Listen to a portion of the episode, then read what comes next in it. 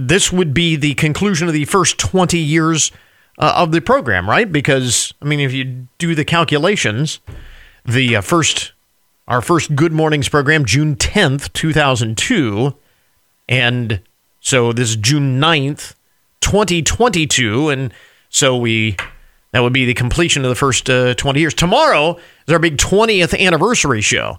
So, you know, we've been counting this down all week. Pretty excited about this. Good mornings. I'm Chris Oaks, and coming up today, in memoriam, honoring longtime Findlay Community Development Foundation Director John Kovach for his instrumental work in promoting the economic development of the city, the influence of which will be felt for generations to come. Also this morning, local authorities hoping a string of recent break-ins will serve as a reminder about the importance of securing your home, especially this time of year. We have some expert advice. And what the flock? The next time you see a bunch of pink flamingos adorning someone's front yard, maybe even your own, know that it's all for a good cause. This is the Good Mornings Podcast Edition for Thursday, June 9th, 2022.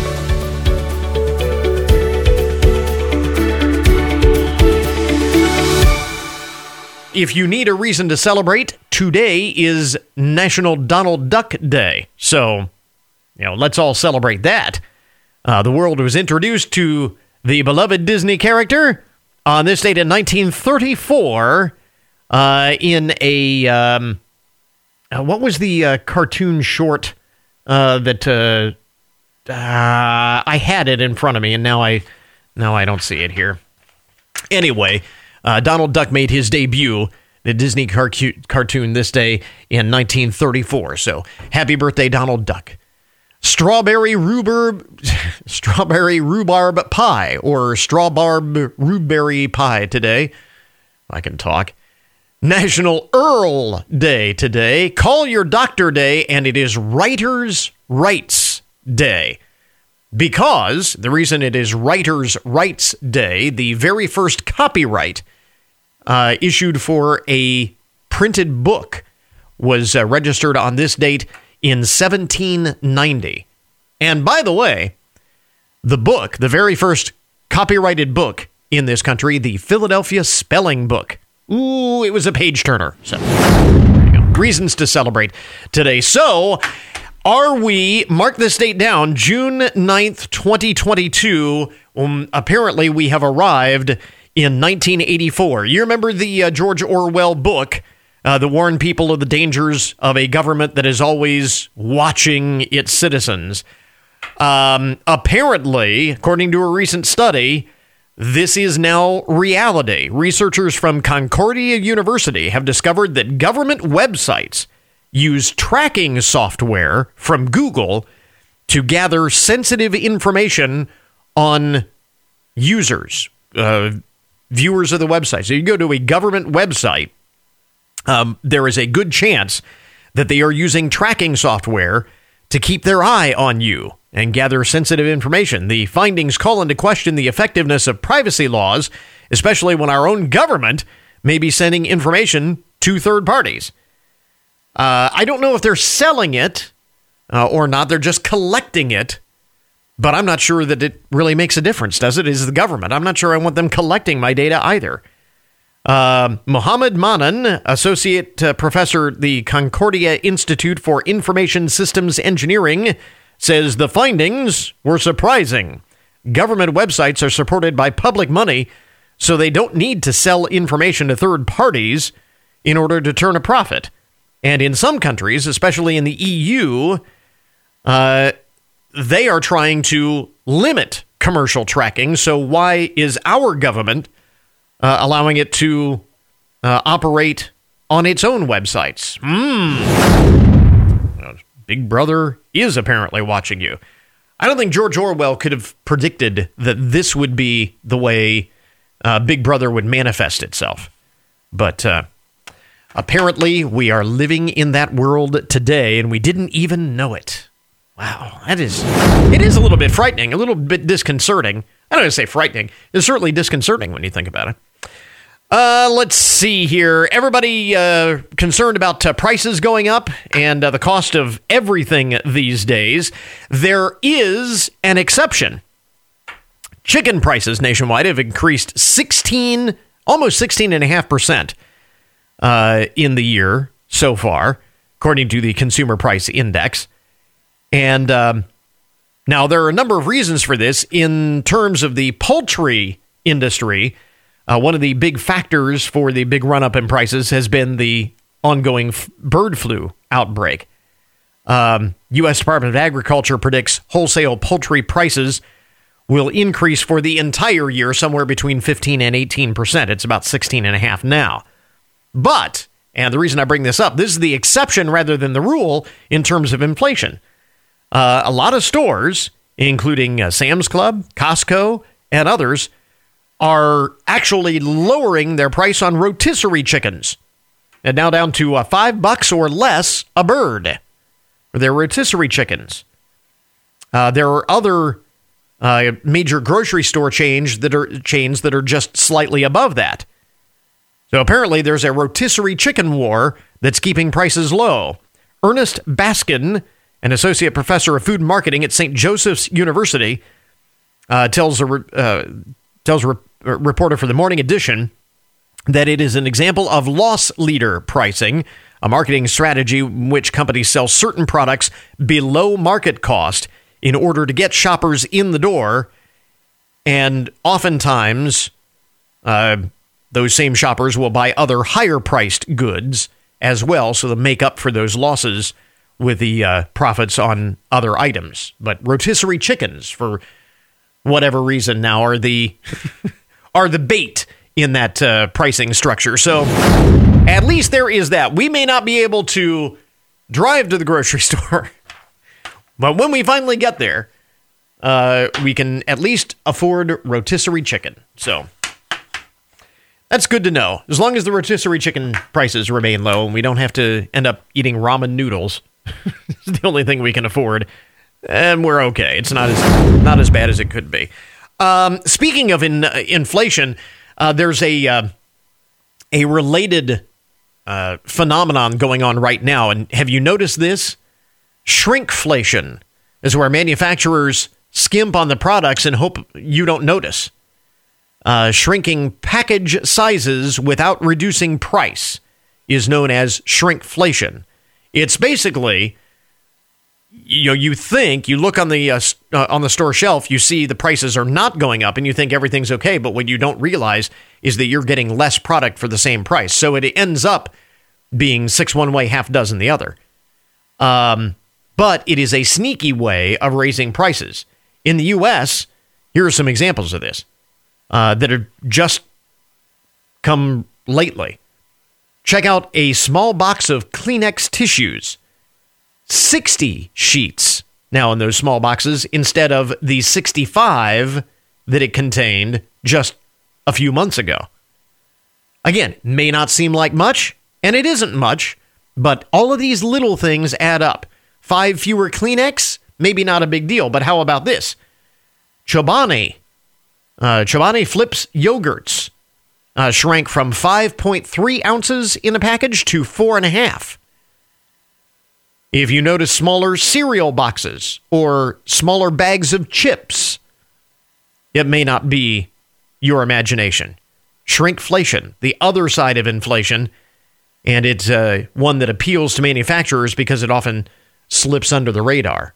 But now you know, be on the lookout for shrinkflation. Let's see here. The one good side to all of this, of course, is that senior citizens can expect a bit of relief.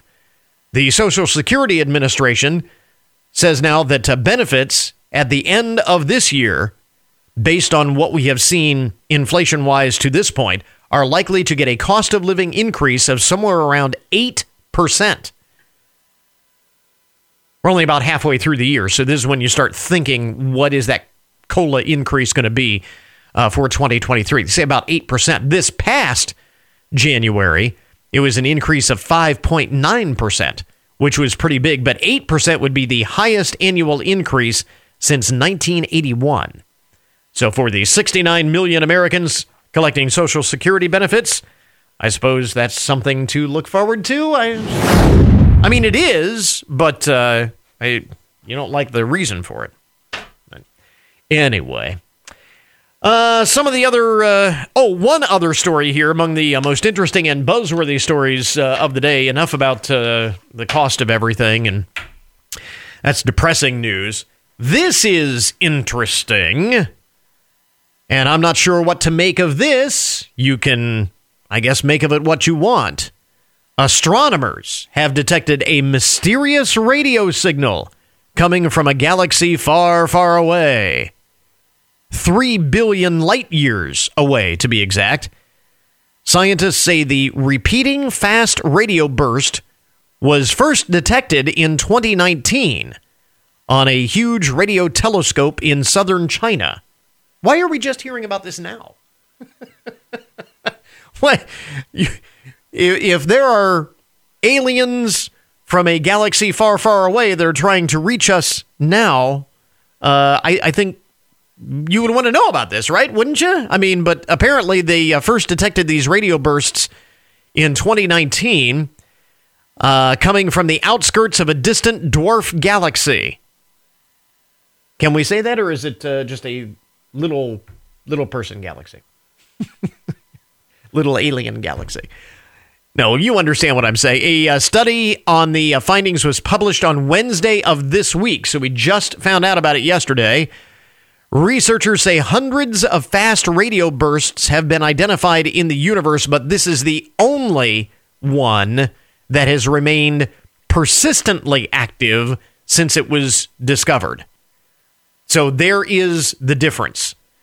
You will occasionally get these signals randomly from deep space, but a lot of times they can be attributed to, stars decaying or whatever, creating some sort of RF signal as we know it that reaches our galaxy, and that's what the radio telescopes pick up on. But this has been persistently active ever since being discovered back in 2019. I don't know. You make of it what you will, but there you go. We are not alone. We are not alone. That is, I don't know. That's weird, isn't it? And a little bit frightening. There you go. Some of the most interesting and buzzworthy stories to get your Thursday morning started. WFIN News. I'm Matt Demchek. Your WTOL 11 weather. Partly sunny skies today. High of 74. Partly cloudy tonight, low in the mid-50s. The trial of the man accused of shooting and wounding a state trooper in Findlay last fall has been happening this week. Robert Hathorn decided to represent himself in the jury trial, which is being held in Hancock County Common Pleas Court. The 43-year-old from Michigan was previously indicted by a Hancock County grand jury on 6 felonies in connection with an altercation with a state trooper that left that trooper with a gunshot wound. The trial could be in the hands of the jury by the end of this week. Findlay High School says $5.2 million in scholarships has been awarded to this year's graduating class. Principal Ryan Emke says the school is very appreciative of the Findlay-Hancock County Community Foundation and the many local people who support them with scholarship donations. Specifically, a great example is Mary Ellen and Ralph D. Cole, who left significant contributions to support our students, and that has been ongoing for many, many years. And he says, thanks to the Coles, the high school valedictorian each year receives an $11,000 scholarship, while the salutatorian receives a $5,500 scholarship. Get more of our conversation with the principal on the website. A deadly accident in northeast Ohio is being blamed on a turkey. The Carroll County Sheriff says a wild turkey flew into the driver of a motorcycle, causing him to lose control. The driver's wife died at the scene of the crash, and he was flown to a hospital in Akron. Work is being done behind the scenes to prepare Ohioans for the various ways they'll be able to bet on sports next year. The Ohio Casino Control Commission is writing most of the rules and handing out the limited number of betting licenses. More than 90% of bets are expected to be placed through online and mobile betting sites, also known as sportsbooks. Ohio's law caps the number of mobile sportsbooks at 25. I'm Mark Namek. Free lunches are available for kids in Hancock County over the summer months. Lunches are available at Glenwood Middle School in Findlay Monday through Thursday from 11:30 to 12:30. I'm Matt Demchek for 1330 WFIN and 95.5 FM. So our cover story this morning is something of an in memoriam segment in honor of longtime Findlay Community Development Foundation Director John Kovach for his instrumental work in promoting the economic development of the city, the influence of which will be felt for many years to come. And we are joined this morning by former City Councilwoman Holly Frischie, John's daughter. And I was saying before we went on the air, I guess I didn't realize that John was your dad after all these years. So. That 6'8" guy, that was my dad, the ornery man in town. So, you know, it's amazing when you think the incredible influence that he had. I mean, for one individual, a lot has been mentioned. You know, Tall Timbers. We know all of the economic development that we have seen there, all of the jobs, all of the industry that has come to town, and that was pretty much his brainchild. Even Lake Cascades, where we are sitting right now at these studios, that was something that he spearheaded as well. I mean, and those are just a couple of examples. Where do you start in sort of looking back on that kind of influence? We came to Findlay in '94, so I'll say I was raised in Findlay. I was young at that time. Yeah. My dad actually was going to be a priest. He went through the priesthood for 7 years. Came home, met my mom, and we have me and my brother. But he, from there down in Youngstown, he was passionate about his community down there, and he was auditor, and he ran for mayor, and that wasn't the right choice for him. So the Wall Street Journal had a job posting here in Findlay, and it brought him here. But when he was in Youngstown, he did a development called Caslow, and it was bringing three communities together after the steel mills closed. Yeah. And he developed that, and that has been a huge success down there, and it still is today. It was shovel-ready, and they were bringing in incubator companies for startups. So that kind of started him, and we came here, and he just loved it here. He loved the leadership and all the businesses, and everybody came together. It was the perfect storm, which Tall Timbers started from a soybean field that the city actually owned. Mm-hmm. And he said, you know, we got to do something with this. And everybody came together.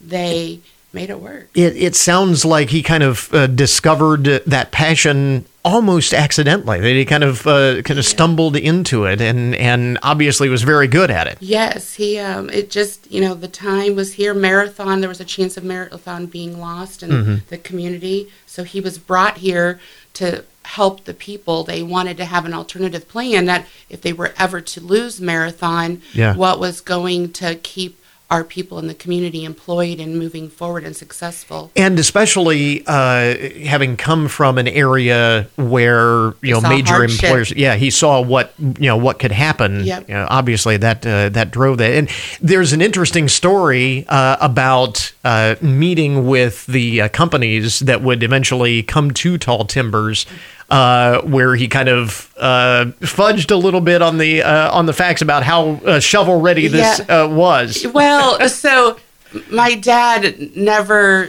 didn't accept a challenge, and we'll say he liked to tell tall tales, or maybe he was just full of BS. But maybe a little bit of both. But that worked, and it drove him. It challenged him. So they had the ground. They went to Japan. The Japanese asked them, are you going to have a foreign trade zone? And he immediately said yes, not even knowing what a foreign trade zone was. And he's like, guys, we got to figure this out, and we got to get a foreign trade zone.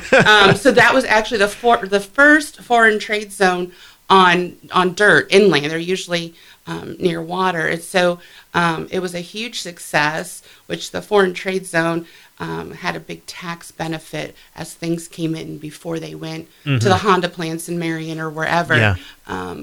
So that just made a big success. I was talking with people last night at the funeral, at the calling hours, and they said, you know, you didn't realize bringing the Japanese and that whole Tall Timbers development how much more it did for the city. It was during the water plant and this municipal building being built. Mm-hmm. So they got their financing through a Japanese bank, which I never knew. Yeah, so that's a good point. I mean, obviously, you know, the development, the economic impact of that goes far beyond just, I mean, you know, what we see today is the lingering effects of that, but the immediate impact on the community was huge. When we came here, my dad, I remember the municipal building wasn't built yet, and he was in an alley somewhere is where they put his office. So they were still building the municipal building at that time, and then we needed the new water treatment and all that. So you really look at where this city is now, and we, you know, brag about the fact that it's number one micropolitan area for how many years running now? Well, they were number one micropolitan back in the late 80s. Yeah, and you know, it would not be, we would not be where we are today without his influence. And we say this is going to be felt for generations to come. That's no lie. That's not an exaggeration. But it wasn't him only, and he believed that he never wanted to be the face of anything. He was part of the puzzle that made everything work. And his personality and the leadership here at that time, they came together. They weren't out for themselves. They were out for the community and everybody who lived in it. So it just worked. And my dad always had some quirky ideas to stand out from the crowd, and they would always have some interesting golf outings, and I'll always remember one year they had a golf outing with their businesses that had come, Japanese and all, and it was during the Monica Lewinsky era, we'll just say. Okay. And they were hiding Monica Lewinsky heads on the golf course, and that was part of the challenge, not just golfing and trying to get the ball in the hole. You had to collect as many, and there was prizes to be won. And everybody just, I mean, so if you weren't a good golfer, maybe you were good at hide and seek. So, those were the things that people remember. Yeah. After he retired from the Findlay, the Community Development Foundation, which obviously today is the forerunner of Findlay-Hancock County Economic Development. But after he left that position, he actually then went to work in like a consulting role for other communities as well. Did. So some of the partnerships that were formed here, they went privately and they went across the state. Mm. So he did similar development that he did in Youngstown and he did here in Findlay. He did it for other communities, Willard, Sheffield, and there were a couple others, and I'm terrible with those. One of the other things that I definitely want to bring up, he was also instrumental in helping to locate Owens Community College in Findlay. And you think of all of the individuals that have attended Owens and have furthered their education, furthered their careers, bettered their lives just through that alone. Again, you talk about the influence, the lasting influence. Did he ever look at it like that? I mean, you know, I don't know. I mean, he just he was always on a mission to do better, and it wasn't just for the higher-ups. He believed everybody needed to succeed, and education was huge for him. Yeah. So, you know, he was part of the Golden Apple back in the day. He sat on the board of the university in Owens, but he made that deal for Owens come together. I think that was Rooney's property back in the day, and it was the perfect thing that we needed for the 2-year degrees in our community, especially with bringing in the manufacturing and the warehousing. And it just worked. Like I said, it would be hard to imagine where we would be today without all of the things that he had a hand in bringing to the community. It's just, you know, really kind of mind-boggling when you think about it that way. You think, you know, we live in the immediate and we forget the past sometimes, but the things that happen in the past, they form our futures every day. The influence is incredible. Yeah. Is that one of the things that sort of inspired you or influenced you to get involved the way you have in the community? I think so. I mean, I grew up following my dad and, you know, idolizing him, and I was around all these older gentlemen that were making a change and seeing these community success dinners and different things going on, and I just love it. And, you know, so my dad and I spent years. I mean, it became a conversation every day. We read the Courier, listen to the radio, see what's happening, And then I worked for somebody for 17 years that was one of his best friends that was part of all that development. So I was involved. I was still involved, whether I was with my dad or just in the community, and I loved it. I still love it. I still stay engaged with it. I think it's in my blood at this point. Again, Holly Furshi with us this morning, remembering a long time Findlay icon John Kovach and his instrumental work in promoting the economic development of the city. And like we said, the influence is going to be felt for years and years and years to come. Hard to imagine where we would be without that tremendous work that he did over a number of years. And certainly our sympathies on your loss, but know that he will certainly never be forgotten. Yes. Holly, thanks very much for dropping by. Thank you for having me. Thank you for honoring him.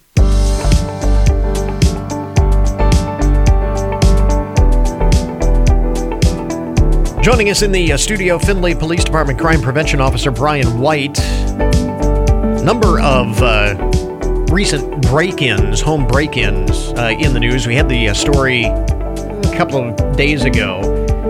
Serve as a reminder about the importance of securing your home, especially this time of year. And that's really the thing, Brian. It's always obviously important to make sure that your home is secure. Absolutely. But this time of year, there are an awful lot of things that we do that provide opportunities for thieves that maybe we don't really think about. Well, going back to the heart of kind of what happened earlier this week, or really going into the weekend, this past weekend, is the weather was so nice that people were turning off the air conditioners, the windows were opened up. Right. And a lot of times we kind of forget to lock the doors. That kind of plays a part in...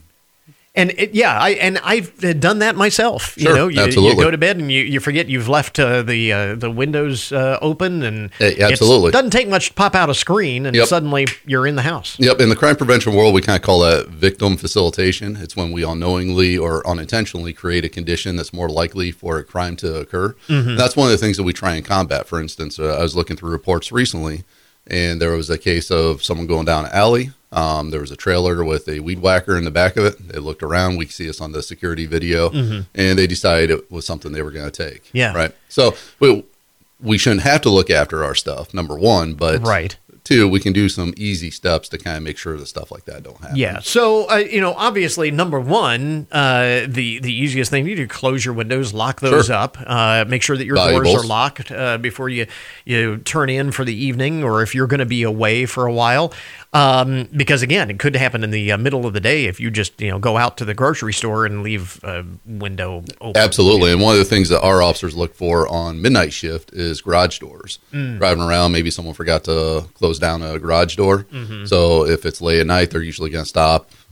You wake the residents up, let them know, hey, your garage door's open. Yeah, that is a great point as well. There are some other things that we can be proactively doing to make our homes less attractive. Sure.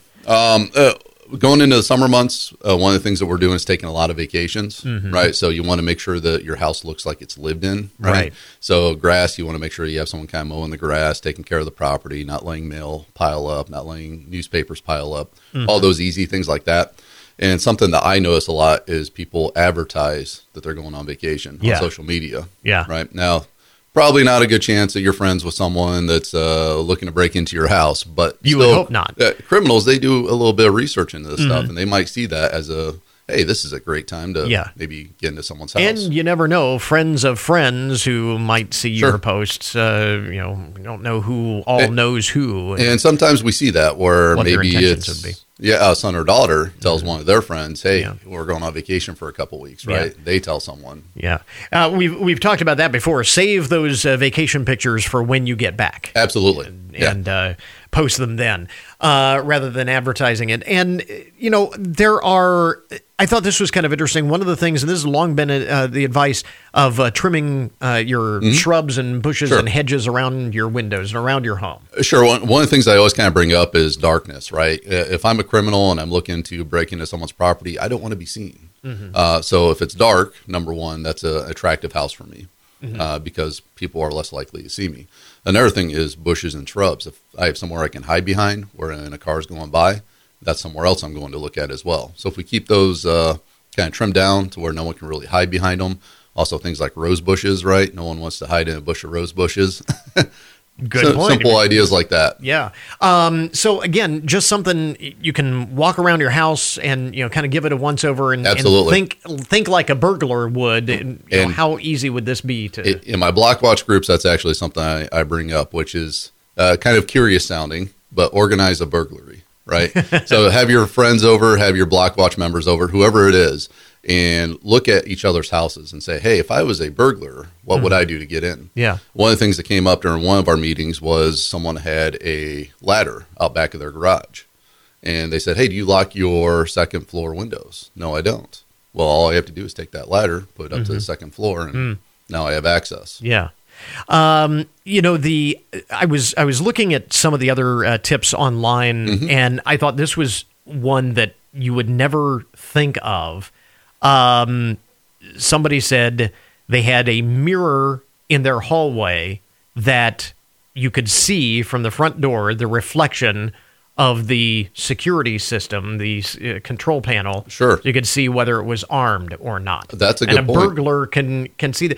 Again, some of these things you would not think of. Including myself, that's not one I would have thought of either. But it might be, like you said, a something that you would come up if you have a friend or a neighbor give you a second set of eyes on that. Well, it's good you bring up alarm systems. While we do advocate for alarm systems because any tool that we have at our disposal is good to utilize, the problem with alarms is that most people don't use them. They just don't set them. Yeah. Right? Burglars know this as well. So I always encourage everyone, doesn't matter what tool we're talking about, if we have some kind of tool at our disposal, make sure we know how it works and make sure that we're using it. You know, you mentioned the garage door, and I know, I have done that occasionally. I think we all have.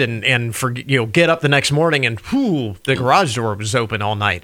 So I actually have one of those smart garage doors where I can control it via an app, and I can set it to automatically close at a certain time at night. So if I have forgotten...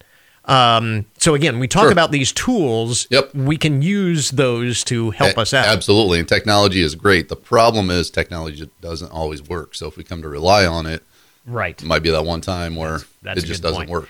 I was actually going to ask you because there are so many more people now that have like the video doorbells. They have the security cameras that are connected to the internet and so on. Are those really, do those serve as a deterrent at all? I mean, obviously if it catches, somebody breaking into your home, then it provides some valuable information for the police after the fact. Do they serve as deterrent? Are they so ubiquitous now that thieves really have learned to work around? Well, it's still a deterrent. You might have that one person that says, oh, you know what, there's camera, I'm not going to go. However, what we find is that crimes still happen. Either they just don't see the cameras, they don't realize they're there, or they just don't care. Yeah. But what I will say is that when it comes to pursuing and tracking down these people that committed these crimes, surveillance video helps us out immensely. Yeah. These are things to all be mindful of, especially as we come into the summer season. The other thing about summer is, just like everybody else, thieves are more active in the summertime than they are in the wintertime. Absolutely. If you're a criminal, I don't want to be out when it's 20 below in the dead freezing. Of winter.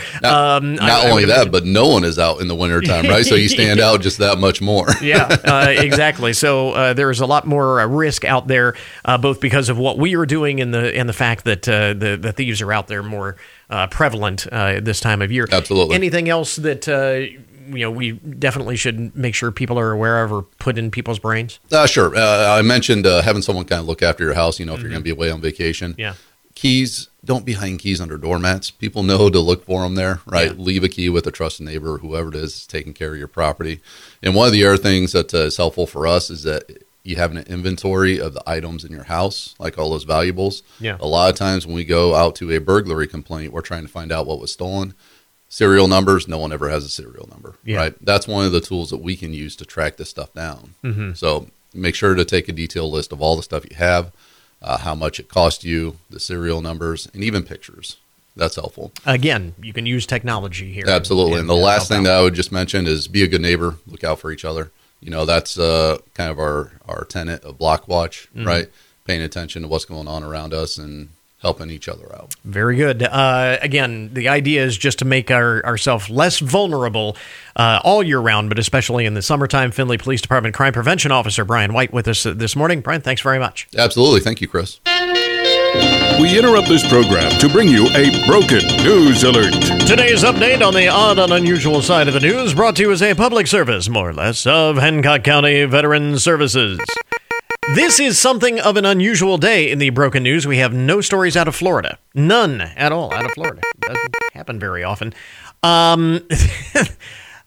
This is out of New Jersey, where a police officer is suing Dunkin' Donuts over a hot coffee incident. Police officer Peter Haggerty of the Lyndhurst Police Department says he suffered third-degree burns when he was given a coffee cup with a mismatched lid and it spilled. This happened back in September of 2020 at the Dunkin' Donuts location on Valley Brook Avenue in Lyndhurst. The lawsuit claims the 39-year-old could not work as a result, was stuck with expensive medical bills.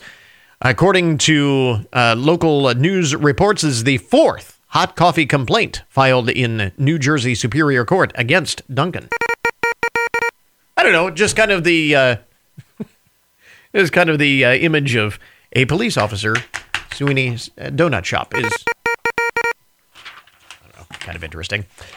Let's see here. This out of North Carolina, where a member of the Covenant Presbyterian Church has been arrested for allegedly embezzling thousands of dollars from that house of worship. 72-year-old Jane Carroll Davis embezzled over $156,000 from the church. Police Department's fraud unit says the misappropriation of funds happened over a period of 7 years. She served as the church's dispersing treasurer. 72! You would think she would know better. To steal from a church. That's terrible. Stealing from a church and then 72 years old.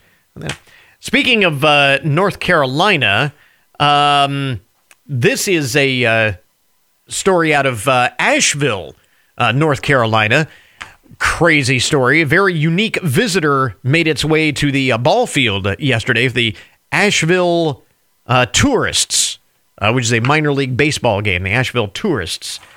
And, you see these sports stories from time to time of animals, getting onto the field. Maybe a squirrel or a cat is running around in the outfield and they got to wrangle up, the animal before they can continue the ball game. Well, in this case, a black bear was spotted walking right behind home plate and then into the visitors' dugout at McCormick Field. Fortunately, the Asheville Ball Club was on the road, so no fans, no players were there. The team is in Greenville for a series there, but the whole thing caught on security video. The bear eventually made its way out behind a brewing pavilion in the... Can you imagine if that had been, wow, a black bear just wandering onto the field? Let's see. This is a bit of a head-scratcher. Politics is, politics everywhere in this country is weird, but this is even weirder than normal. A satirical country song as part of the campaign for the governor of Connecticut has the two gubernatorial hopefuls locked in a head-scratching war of words. A satirical country song was used in the campaign for current Democratic governor Ned Lamont. He tweeted out a clip of the song, which he described as Connecticut's first ever country song.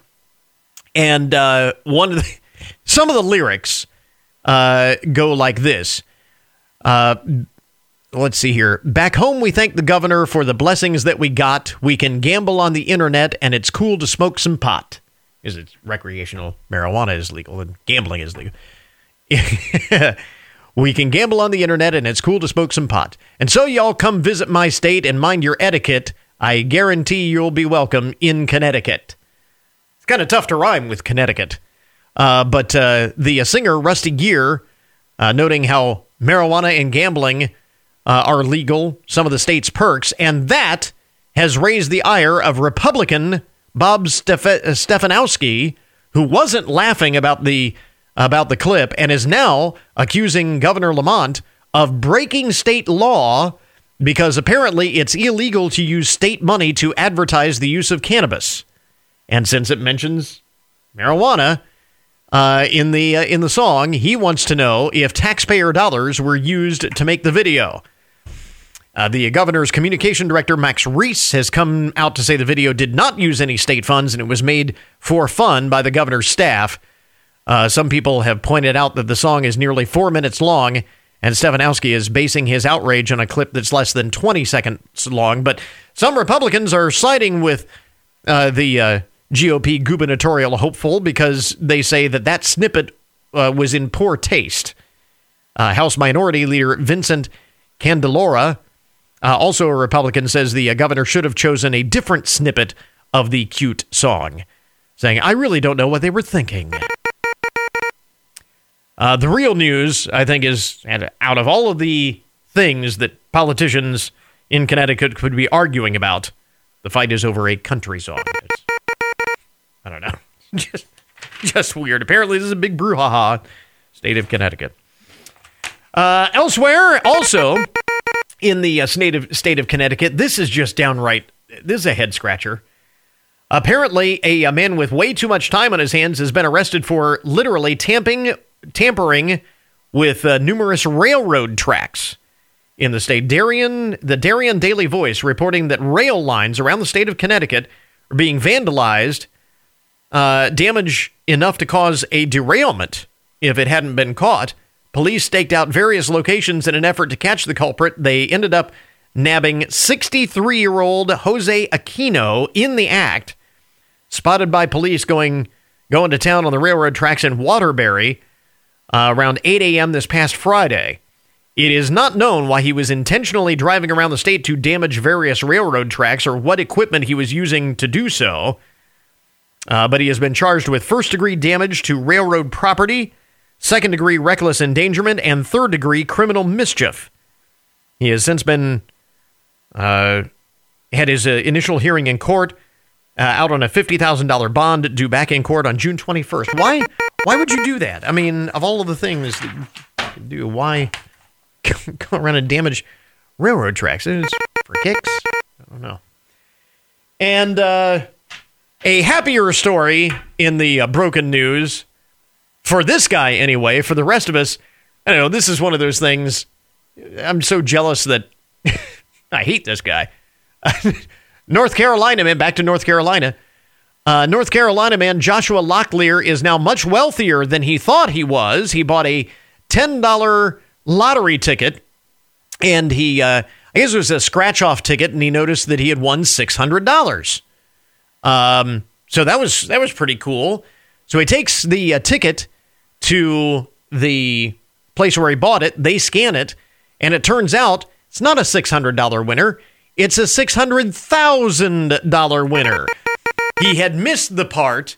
It is one of those tickets where there's also a scratch-off thing where you can win 5 times or 10 times or 50 times, you know, the jackpot on the face of the ticket. And he had forgotten to scratch that off. Didn't realize that it wasn't $600 that he wanted, $600,000. The big jackpot in the... Good for him, but I am insanely jealous. There you go.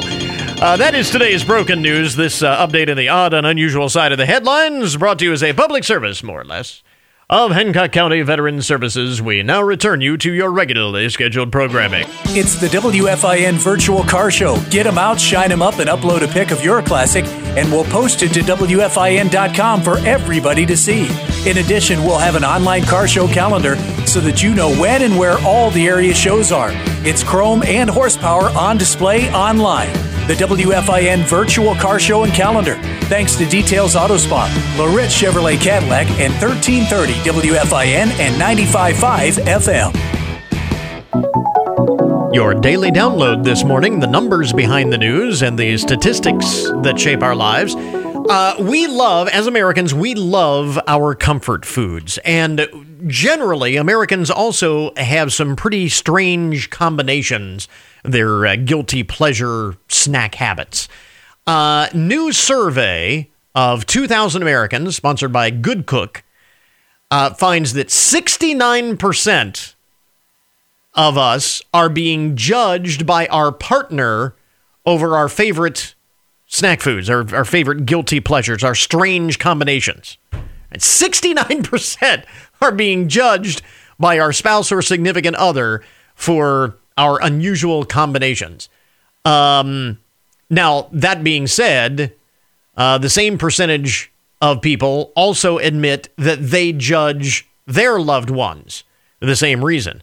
So we believe that our loved ones are judging us, but we're doing the same thing to them, is basically, we admit that in the survey as well. They find that younger couples tend to be more judgmental of their partner's snacking habits when compared to older Americans. 65% of respondents also admit they harbor controversial food opinions. Let's see here. For example, 20% consider white chocolate better than the traditional milk chocolate or dark chocolate. Prefer white chocolate over the traditional. 20%. And that'll raise some people. 61% like peanut butter and pickles. That's one of those peanut butter and anything other than jelly, I think, could probably be considered unusual. And a lot of us, though, have that kind of peanut butter and pickles, number one on that list. It's 61%.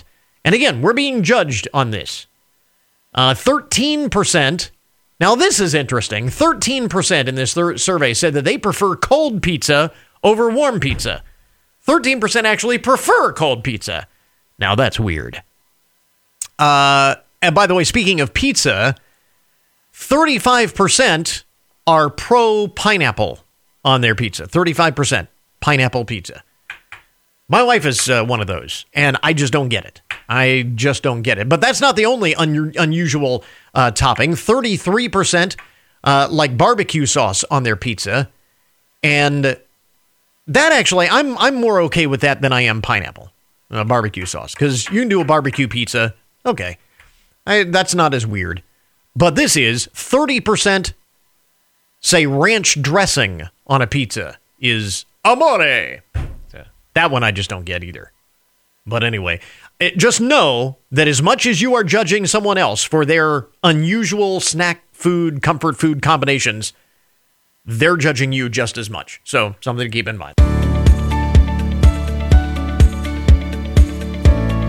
So the next time that you see a bunch of pink flamingos adorning someone's front yard, maybe even your own lawn, know that it is all for a good cause. We are joined this morning by Carol Metzger and Mackenzie Wagner from Cancer Patient Services. And what the flock is going on here? You have to be very careful with I know. Enunciate properly. Definitely have to enunciate properly when you're saying that. This is kind of an ongoing thing you've done for a number of years. Yeah. Is this a year-round sort of thing? Can people do this anytime? Well, or is I suppose you could, but the ground has to be soft enough for us to be able to get the flamingos in the ground. This is the time of the year when you normally see that.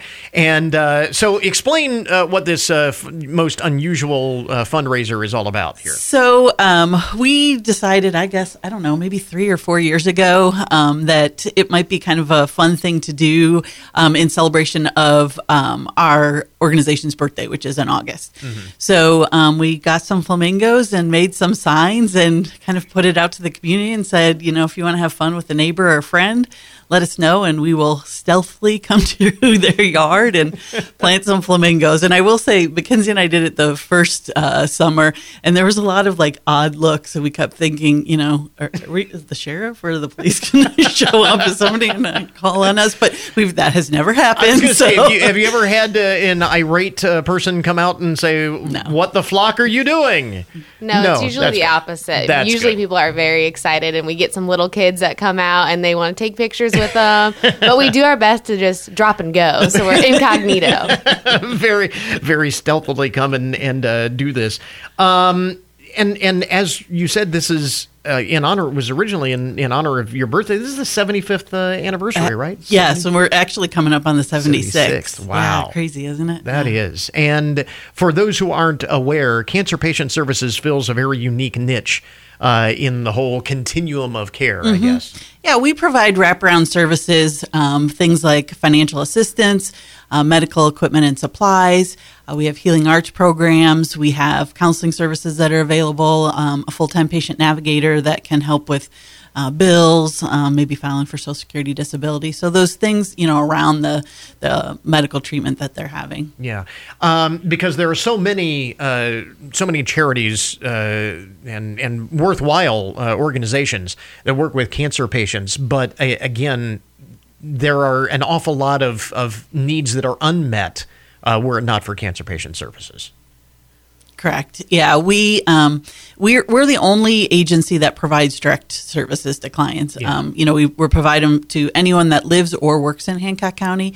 And like we just said earlier, we've been doing it for 76 years. And for any type of cancer as well. Yeah, cancer is pretty non-discriminatory. So, yeah, we offer those services to anyone that's got an active diagnosis. And the Flamingo fundraiser is just one of the things that you do, obviously well known for the chili cook-off every year. Correct. That one we are replacing with a new event this September. Okay. So, all right. So something to look forward to. Yeah, we're going to do a walk September 10th at the University of Findlay-Kaler Center. Okay. So we'll look for more information to come. Yes, very shortly on that event. In the meantime, if somebody is interested in flocking a friend or a neighbor, how do they go about doing that?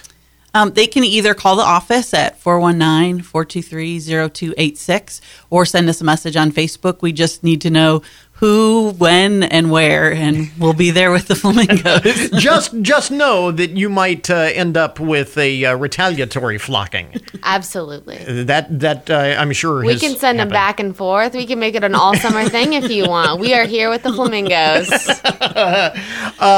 And there is a donation. You just we asked for $50. Like $50 donation. But that goes an awful long way. It does, yeah.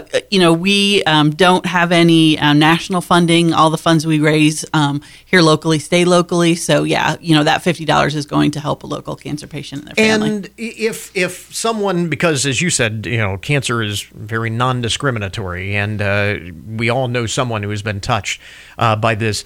How do they get in touch with you? What is the process? And how do you determine what someone needs? Because I would imagine when you get that diagnosis, you're not always really aware of what you're going to need. Correct. So usually they get a hold of us.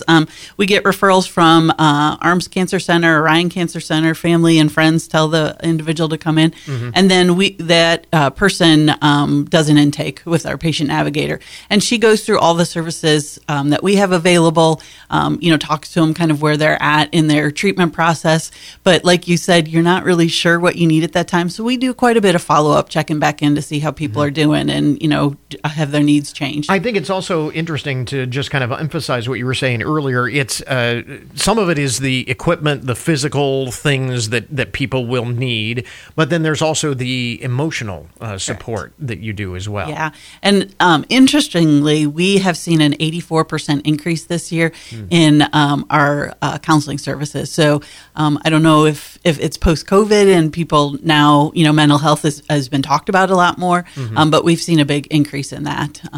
And then our healing arts programs, some of those that are classes, those end up kind of being quasi-support groups. So there's definitely emotional support involved in that as well.